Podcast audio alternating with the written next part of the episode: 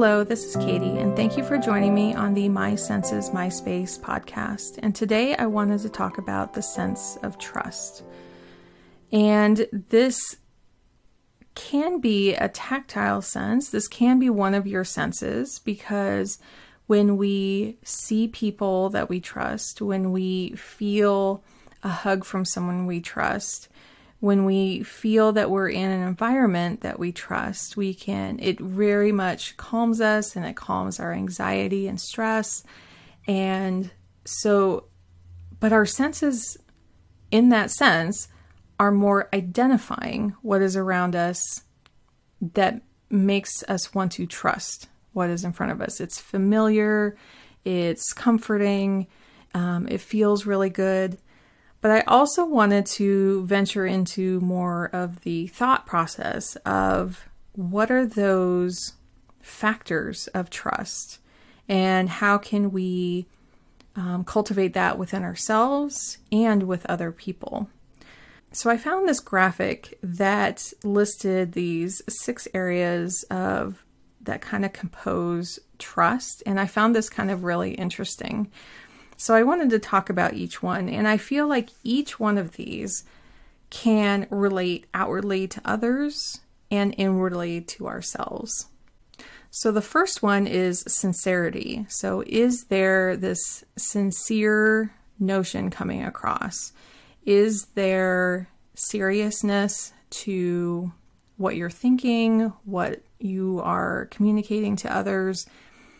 This kind of honesty that um, is coming through that you're taking it very seriously into heart.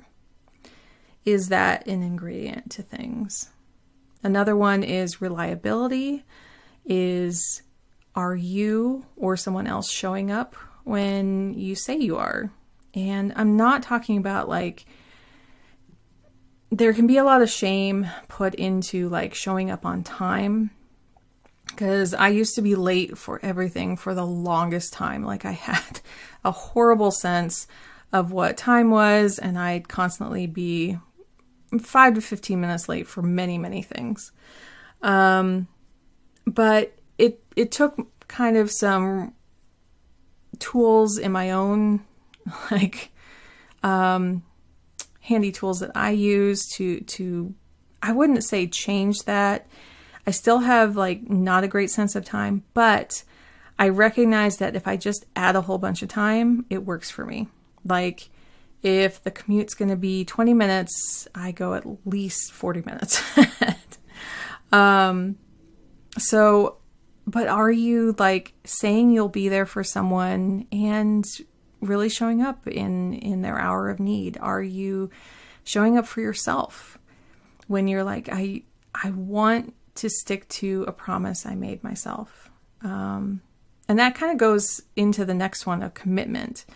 Do you stay committed to your own goals, your own things that you want to accomplish in life? And again, I'm I'm not talking about like you can start a goal and then find out it's not for you and let that go. Like that's fine. Say goodbye to it.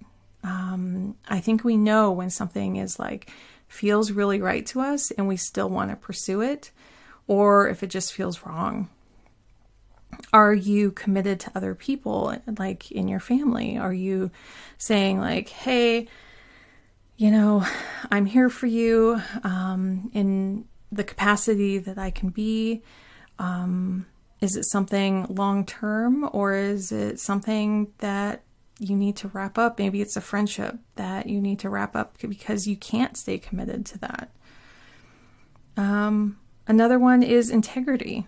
Like this kind of ties in with sincerity, but there has to be a f- full kind of honesty with everything. So sincerity is just more of like taking things really real and serious. But integrity is just having that transparency, that honesty, and being open and saying this this is this is the facts of it. This is what i can do and this is what i can't do. And sometimes we have to face that with chronic illness of like my body used to do this. It can't anymore or it can only do a percentage or a fraction of that. And when you are really honest with yourself and others about that there are people who can step up and help out with that, or you find different ways of doing things and everyone accepts that, well, that's just how it's going to be from now on. There's no shame in it, there's no guilt in it. That's just our capacity. Um, another one is consistency. So, to me, that's very similar to reliability, but consistency is also like a pattern. Like, all are you tending to things with a routine? Are you tending to things with um, a cer- certain um, frequency of like, I do this every morning. I um, showing up for other people every single day, or is it once a week? Um, are you showing up to therapy appointments consistently? are you um, showing up with drinking water for yourself consistently? Are you um, there for, you know, if you have a, a, child, are you showing up and helping them with homework on a consistent um, schedule? And the last one is competence. So to me, this is something about, and I'm taking a beat just to think about this because when I think of competence, there's also a, big part of this is saying, I can't do certain things. So, competence is am I versed in um, providing this? Is this something I can provide? Is this something that I can provide myself? Is it something that I have experience in? Um, or is this brand new to me? But also recognizing wow, I have never experienced this before. So I may not be the one to trust about that. Um, I have never had that come up in my life. So maybe I'm not the one to do that. And it takes a lot of emotional maturity to say, I can't. It's not I won't. I won't is a totally different um, you know, statement. The I can't means I know my own limitations. I know where my boundaries are. I know um, that I am human and I've only had a limited set of um, experience in this life. And this is what I can do. And this is what I can bring to a relationship. And this is what I can bring to myself. And it doesn't mean you can't acquire more competencies.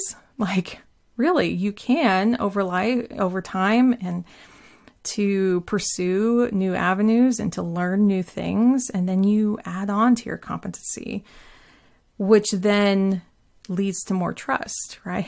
So um, trusting yourself and then trust that you can provide that for others. Yeah it's just really powerful. So when you look at all of these things together and think about the people that you trust most. How would you identify these parts? And I'm going to read them again. How would you identify these as areas that you find these relationships feel very trustworthy? So, sincerity, reliability, commitment, consistency, integrity, um, competence. So think about those ingredients, and it doesn't have to be 100% all of those to create 100% of trust. Like, none of this is 100%. This is all gray areas. These all have different measurements, and the measurements are all internal. They're all what you feel is most important and what you feel is important for your other relationships. But I do find it very important for me to trust myself. And so I look at these things as like if I can trust myself with these types of things, I can trust that I can be trustful to others. That's that's where I fully come from. So I hope that helps. And um, yeah, let me know what your thoughts are about these different ingredients to trust. And what does that mean? And what does that feel like in your body when you know you trust? Is that a gut feeling? Is it that you feel more expansive in your chest and your heart? or that you just know in your gut, like, this is the right thing to do. So until next time, thank you for joining me on the My Senses, My Space podcast.